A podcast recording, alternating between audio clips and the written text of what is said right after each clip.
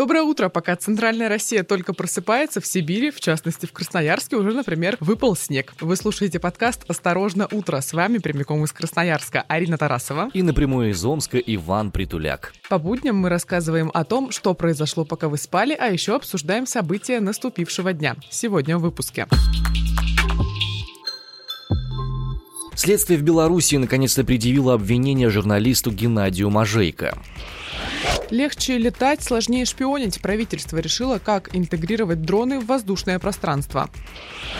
Удали из интернета. По опубликованным данным, почти 2/3 удаления информации из Гугла инициированы Российской Федерацией. Ну что, Вань, Алексея Навального наконец-то с учета сняли как склонного к побегу, но поставили на учет как склонного к экстремизму и терроризму. Вот Прекрасно. Такой обмен. То есть, а каким образом лычка у него поменялась? Какого цвета она у него была, какого цвета она у него стала? Была красная, стала зеленая. Слушай, ну так, может, и до желтой дойдет. А желтая что обозначает? Понятия не имею. Ну вот, возможно, мы и узнаем вот в тот период, пока Алексей будет находиться в тюрьме. Он написал пост в Инстаграме. Пришел на комиссию, там сидит невероятное количество людей, так как будто вот он на свадьбу буквально явился, думает, может быть, решили объявить о расстреле, может быть, еще что-то случилось такое большое и значимое. Нет, вот, значит, докладчик говорит, осужденный Навальный прибыл к нам 11 марта, поставлен на профилактический учет как склонный к побегу. Оперуполномоченный такой-то направил рапорт и предлагает Навального с профучета снять. Навальный не верит своим ушам, комиссия вся единогласно голосует «за», он начинает радоваться. Танцевать, плясать на месте. Хе-хей. Ну да. Его, конечно, просят поумерить свой пыл и говорят, что это еще не все, комиссия еще не закончила. Тут уже становится интереснее. Ну и, собственно, комиссия объявляет о том, что оперуполномоченный также рапортует о том, чтобы Навального поставили на учет как склонного к экстремизму и терроризму. Комиссия вновь голосует единогласно «за». И вот лычка уже зеленая, а над нарами красуется табличка «террорист». Извиняюсь, это жутко, но одновременно это очень смешно. Это напоминает микс Оруэлла, Кафки и журнала «Веселые картинки». Такой тюремный комикс. Да-да-да, такой тюремный комикс своеобразный. Слушай, наверное, хорошо, теперь как-то попроще будет немножко Алексею. Нет, но он видит в этом большое количество плюсов. В частности, один из важнейших, что его не будут раз в 2 часа каждую ночь и вообще в течение суток будить, и будет он спокойно спать. Единственное, под такой вот табличкой. Я на самом деле в восторге от Навального, как он к этому всему легко, на первый взгляд, относится, с юмором, и, возможно, это действительно такой способ не сойти с ума в нынешних реалиях. Я в восторге от семьи Алексея Навального, которые знали, что их ожидает, и, тем не менее, поддержали человека и поддержали его в его своеобразном крестовом походе. Силы им всем, моральных в первую очередь.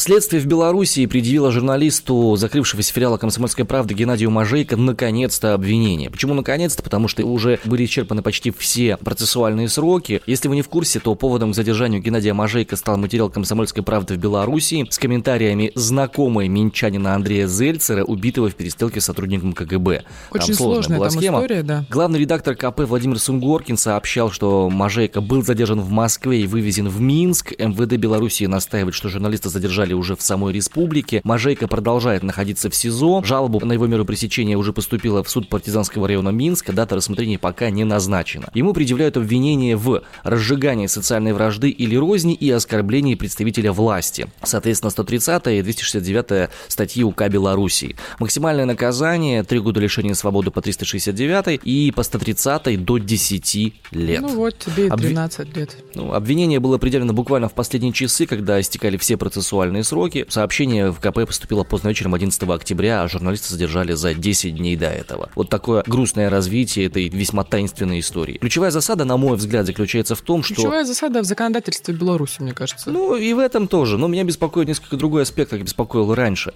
Каким образом так получается, что на территории Российской Федерации проводятся операции, которые ведут к тому, что человека, соответственно, пересылают в другую страну, и там это происходит. Опять же, официального подтверждения этой истории нет, да, что именно его задержали здесь наши и передали белорусам. Но представители МВД Беларуси сообщают нам о том, что его задержали, собственно, на территории республики. Так что, по сути, вопросов ни у кого никаких не должно быть. Ну, хотя я напомню, что вот в тот момент, когда мы с тобой обсуждали эту новость, по-моему, на прошлой неделе, и когда была информация о том, что Можейко задержали в Москве, потому что он приехал в Россию для того, чтобы выехать отсюда в третью страну, и не выходил с родными на связь с того момента, как вот он уже приехал в Москву, ну, все говорит о том, что его задержали все-таки на территории России. Но официальных данных по этому поводу все равно нет.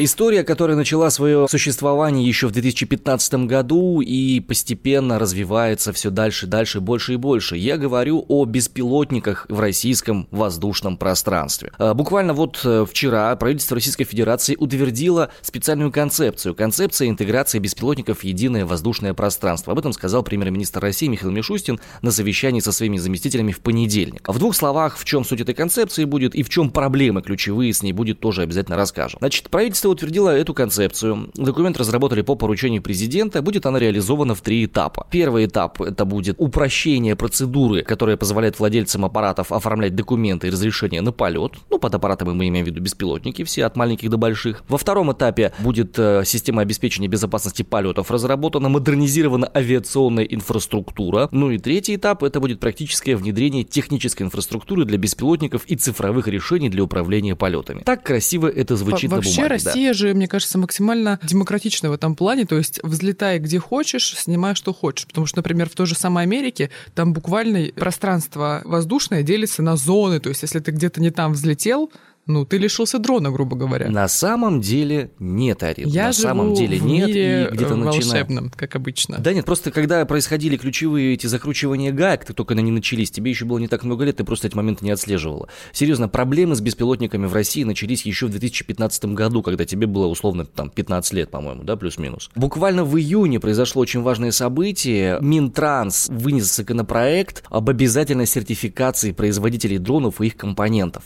Начиная с 15 года идет постепенное закручивание гаек, направленное на то, чтобы сложно было пользоваться дронами, причем практически любой массы, от 250 грамм до 25 килограмм, чтобы сложно было производить компоненты. Есть такие тяжелые дроны? Да, конечно, есть и тонные дроны, и полутонные дроны. Они имеют отношение к георазведке, там, ко всяким военным делам. Не принципиально важно другое, что затрудняют пользование этими дронами, затрудняют создание и производство этих дронов, затрудняют ввоз этих дронов и всяческим образом мешают банальному простому использованию. И ладно бы речь шла о каких-то крупных вещах, которые реально там могут нарушать какую-то общественную безопасность или что-то еще. Так нет ведь, глушат даже маленькие. 250 граммов, это на ладошке у тебя дрончик будет лежать. Ну, у меня у коллег, да, такие есть, и рассказывали, что залетают, например, над гидроэлектростанцией, и он буквально повисает в воздухе, и там у тебя уже останавливается сердце, потому что ты платишь кредит за этот дрон, а он может сейчас просто рухнуть в Енисей. Ну ладно с электростанциями, ведь когда начались публикации этих видео с самых разнообразных дач, медведевских, путинских и так далее? Слушай, да вот я знаешь, о чем сижу, думаю?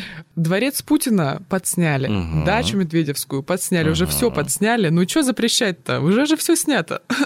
Но, тем не менее, эта история продолжается. Надо было заранее позаботиться об этом. Ключевое отличие, допустим, наших предложений, российских предложений от международных, заключается в том, что у нас планируют требовать сертификацию еще и пилотов этих самых дронов. То есть, фактически, если ты свадебный видеограф, который снимает свадьбу сверху, то тебе необходимо получать будет разрешение на этот дрон, разрешение на полет отдельно через органы координации воздушного пространства, удостоверение пилота беспилотного этого самого дела, и стоимость этой съемки вырастет в 3-4 раза. Уже по этому поводу высказалось огромное количество людей, потому что считают, что эти идеи, они, не развивают отрасль, а наоборот, очень сильно глушат ее. Более того, даже входящие в ГК Калашников, зала Аэрогрупп, контора, которая разрабатывает беспилотники для всяких военных и невоенных нужд, она сказала, что принятие этого законопроекта может напрямую повлиять на уровень национальной безопасности, потому что тогда производство дронов станет непомерно дорогим даже отечественным производителям, если каждую детальку сертифицировать и каждую вещь делать. Ну и получается такая странная история. С одной стороны, правительство утверждает, что вот это круто и хорошо, но на самом деле это по большому счету развитие тех негативных трендов, которые были еще в 2015 году заданы. И по большому счету, как сделать человеку хорошо, сделать плохо, а потом вернуть как было. Вот у меня такое ощущение возникает от этой самой концепции.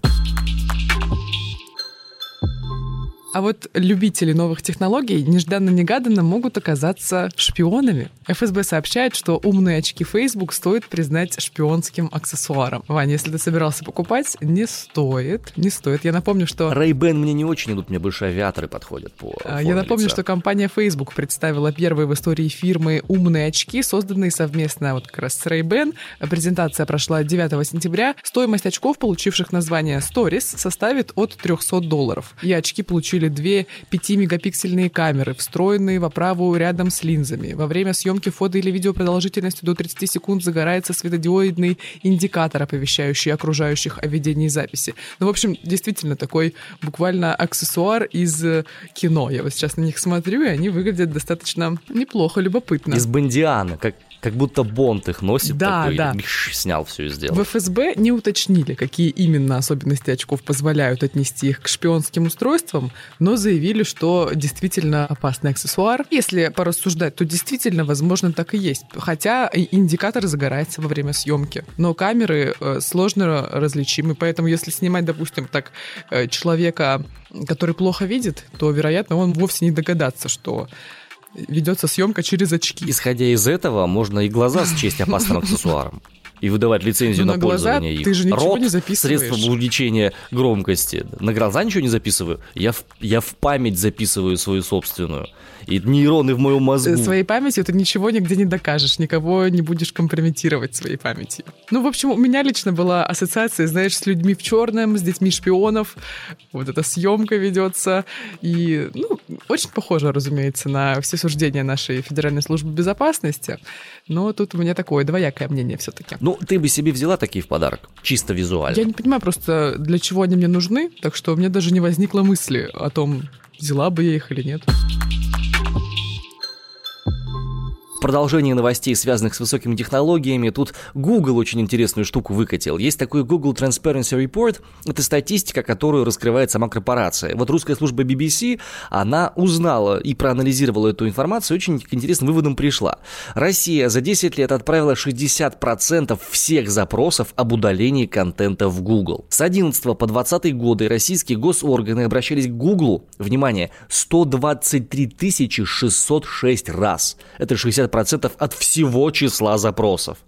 Дальше... Это снова так забавно звучит, я не могу. Это, как знаешь, главная ябеда в классе.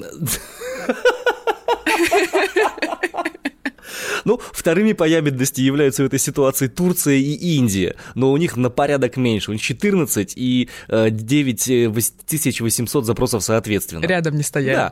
Да. В запросах российской власти просили удалить более 950 тысяч единиц контента, подавляющее требование касается контента на Ютубе и поисковике самой корпорации. Но мы дождемся с тобой скоро, что закроют Ютуб, вот уже обзор Бэдкомедиана на Чернобыль заблокировали, он Роднянский за него впрягся и просил, чтобы его разблокировали.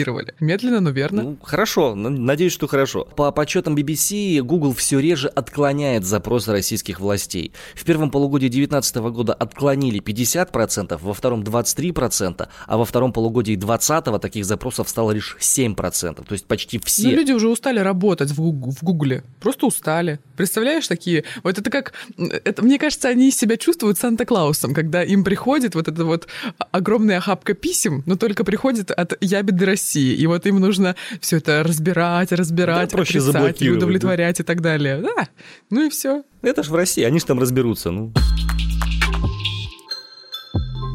Ну и в продолжении этой темы как раз достаточно грустная вещь. Ну как, с одной стороны грустная, с другой стороны правильная. Мы недавно рассказывали про то, что потенциально могут заблокировать телеграм-канал «Мужского государства». И признать это движение экстремистским и террористическим на территории России. Ну так вот, Владислава Позднякова, создателя, основателя телеграм-канала «Мужское государство», по его собственным словам, к нему обратились представители App Store и Google Play и потребовали заблокировать этот самый телеграм-канал. Пока что ему предлагают удалить его самостоятельно, верно? Совершенно верно, да. Значит, на опубликованных «Медиазоной» скриншотах, напомню, «Медиазона» признана иностранным агентом в Российской Федерации, с Поздняковым связалась служба поддержки Telegram и рассказала, что в канале Позднякова по версии магазинов Google Play и App Store, соответственно, распространяются материалы, которые дискриминируют людей по признаку их сексуальной ориентации. Авторы жалоб требуют ограничивать доступ к Telegram-каналу на Apple и на Android. Ну и в службе поддержки пишут о том, что мы с большой вероятностью будем вынуждены удовлетворить эти требования. Ну, я считаю, что что канал мужского государства действительно нужно удалить, заблокировать и вообще пресечь деятельность этой организации, потому что, ну, это нездоровая просто, все то, что они делают, нездоровая активность. Ну вот смотри, а тут возникает следующий момент. Я никого ни к чему не призываю, но получается, что телеграм-канал, конкретное содержание которого может вызвать вопросы, но при этом официального судебного решения в отношении этого канала нет, он по просьбе магазина App Store и Google Play, которые не являются судебными органами, вынужден закрыться и удалить сам себя.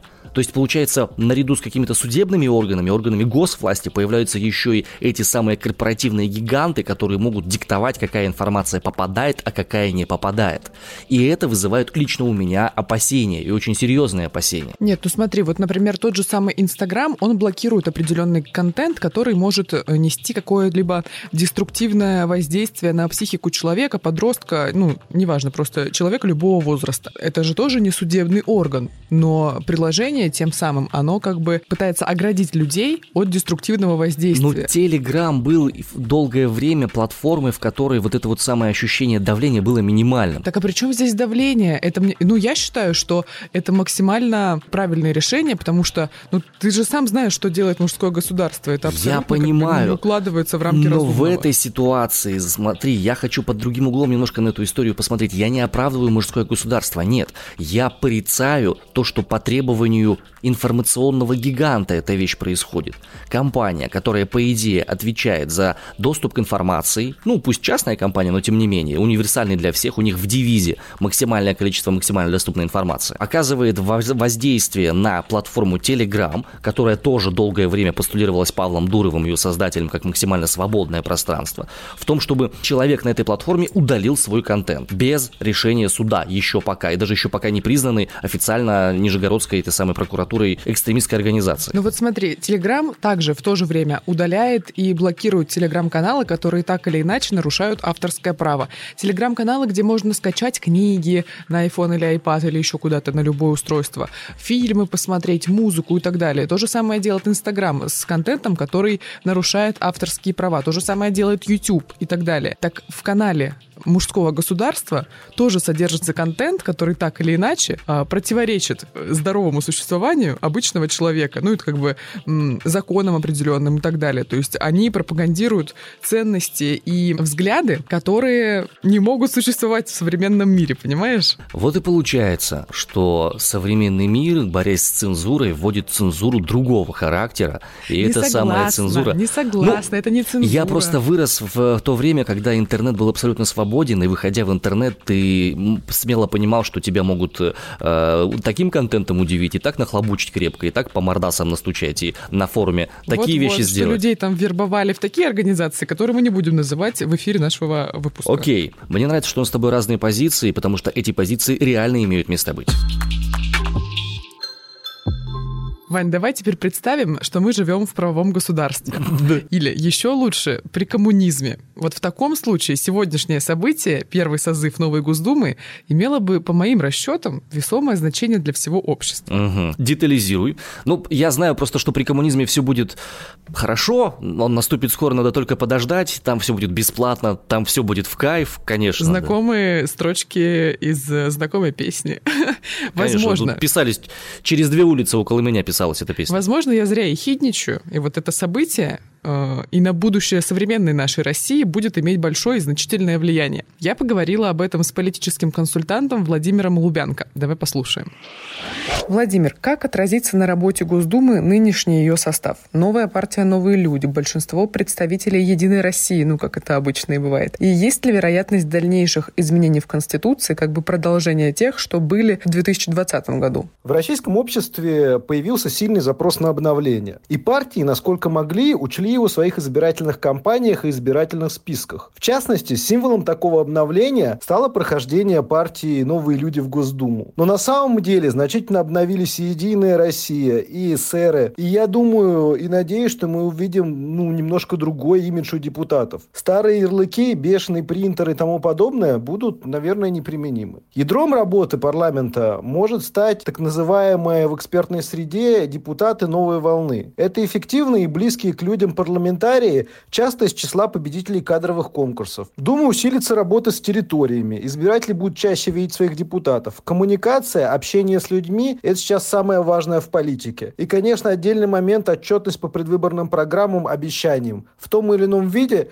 мы это увидим, я думаю. Что касается дальнейших изменений в Конституции, то я думаю, что все, что хотелось планово изменить, уже изменили в 2020 году. Какие-то изменения сейчас возможны только в силу новых неожиданных обстоятельств. Так, звучит довольно обнадеживающе. А почему открывать первое заседание Госдумы будет Валентина Терешкова, несмотря на то, что она не самый старший ее представитель? Это ведь нарушение Конституции или нет? Самый старший депутат Госдумы действительно Владимир Иосифович Ресин. Но, насколько я слышал, он уступил Валентине Владимировне свое место. Насколько это юридически верно, это уже вопрос к юристам, но я думаю, что если были бы какие-то принципиальные препятствия юридического свойства, этого бы не произошло. Символически это можно трактовать и как еще один повод обратить внимание на космические достижения России, и как реверанс феминизму даже, и как просто галантный поступок Ресина. А чем примечателен первый созыв новой Госдумы? Почему нам стоит обратить на него внимание и что там будет вообще сегодня происходить? На первом заседании будет утверждено руководство Думы, а также структуру и руководство комитетов. И это на самом деле самое важное, потому что основная работа в Госдуме ведется именно по профильным комитетам. И если кому-то интересны судьбы каких-то отраслей в России, то надо пристально смотреть на то, как распределятся комитеты в Госдуме. Смотри, первое заседание Государственной Думы нового созыва формируется из числа избранных на новый срок депутатов Госдумы. Собственно, мы все это выбирали этих людей 17-19 сентября. Как мы все? Это уже другой вопрос, Вань. И Временная депутатская рабочая группа подготавливает проекты постановлений Государственной Думы и другие документы, связанные с началом работы Госдумы нового созыва. Много непонятных слов, я понимаю. Мне это все понятно. Я юрфак заканчивал, я знаю. Хорошо, но я, например, не заканчивала юрфак, и все эти канцеляризмы, это сложно для восприятия. Пленарное заседание первое проходит следующим образом. На первом заседании избираются счетная комиссия, временная комиссия по регламенту и организации работы Госдумы, а также временный секретариат Государственной Думы. И еще на первом заседании депутаты проводят выборы председателя Госдумы и его заместителей. Вот как предстоящее событие комментирует политолог Аббас Галямов. Тот факт, что первое заседание открывает Терешкова, человек, который, как известно, выступил за встречу путинского обнуления, это как раз и подчеркивает тот факт, что Дума будет следовать в фарватере путинского курса. Можно ожидать все возрастающие фронты со стороны коммунистов, теоретически даже новых людей. Однако с учетом того, что у единороссов конституционное большинство, принципиальная ситуация это не изменит. Конечно, единороссы это плохой союзник, да, они слишком конъюнктурны. И когда у Путина начнутся серьезные проблемы, положиться на них будет нельзя, они с корабля побегут. Но для этого должны начаться серьезные подвижки в стране, да, а вот сама Дума за стрельчиком перемен, она точно не выступит. Вань, так как я юрфак не заканчивала, мне, конечно, сложно давать какие-то прогнозы и какие-то комментарии, как сделали наши эксперты. Посмотрим, что принесет сегодняшний день. Возможно, действительно это событие станет весомым и превратится в новость этого дня. Эпохальным. Эпохальным навряд ли, но выглядит так, что ряд важных решений на нем будет принят. А теперь, господа, не менее важные решения, а может быть даже и более, которые точно повлияют на вашу жизнь напрямую. Слушайте, у нас в мире вообще беда со злаками. Прям серьезная, прям глобальная. Мировые цены на кофе могут вырасти из-за проблем с поставками из Колумбии, сообщают Reuters. С начала года стоимость кофейных бобов подскочила на 55% из-за засухи в Бразилии. То есть, если вы хотите куда-нибудь пойти и с утра кофейку выпить, как у нас говорят в Сибири, бахнуть кофейку, то имейте в виду, может быть, он уже будет стоить не 300 рублей, а 450, например. У тебя где кофе-то стоит 300 рублей? Я кофе пью за 150 максимум. Да у тебя просто кофейни нашей нету, которая наша омская локальная кофейня, в которой такой кофе продается. Значит, на фоне растущих цен колумбийские фермеры решили попридержать поставки, чтобы потом продать кофе подороже. И я с удивлением нырнул просто в рынок кофейных этих всех историй, я обалдел. Они заключают фьючерсные контракты. Это прям какой-то такой сложный, очень красивая, разветвленная система, когда продается кофе, которого еще нет и даже быть не может. И на него меняются цены. Что в итоге-то будет? В итоге в этом году недопоставили 10% урожая бразильские кофейные фермы. Из-за этого кофе может подорожать еще больше. Но фишка в том, что скачок будет недолгим, потому что фактически кофе в наличии у колумбийцев все-таки есть. Угу. И вообще в Колумбии, я так понимаю, огромное количество, чуть ли не каждая 10-я семья занимается в той или иной форме производством кофе, как на маленьких плантациях, так и на больших плантациях, вот везде. И это является, ну как мы экспортируем нефть, они экспортируют кофе. Ну ладно кофе, Ваня, производители предупредили о рисках подорожания пива. Все, конец. Конец всему. Конец всему, действительно.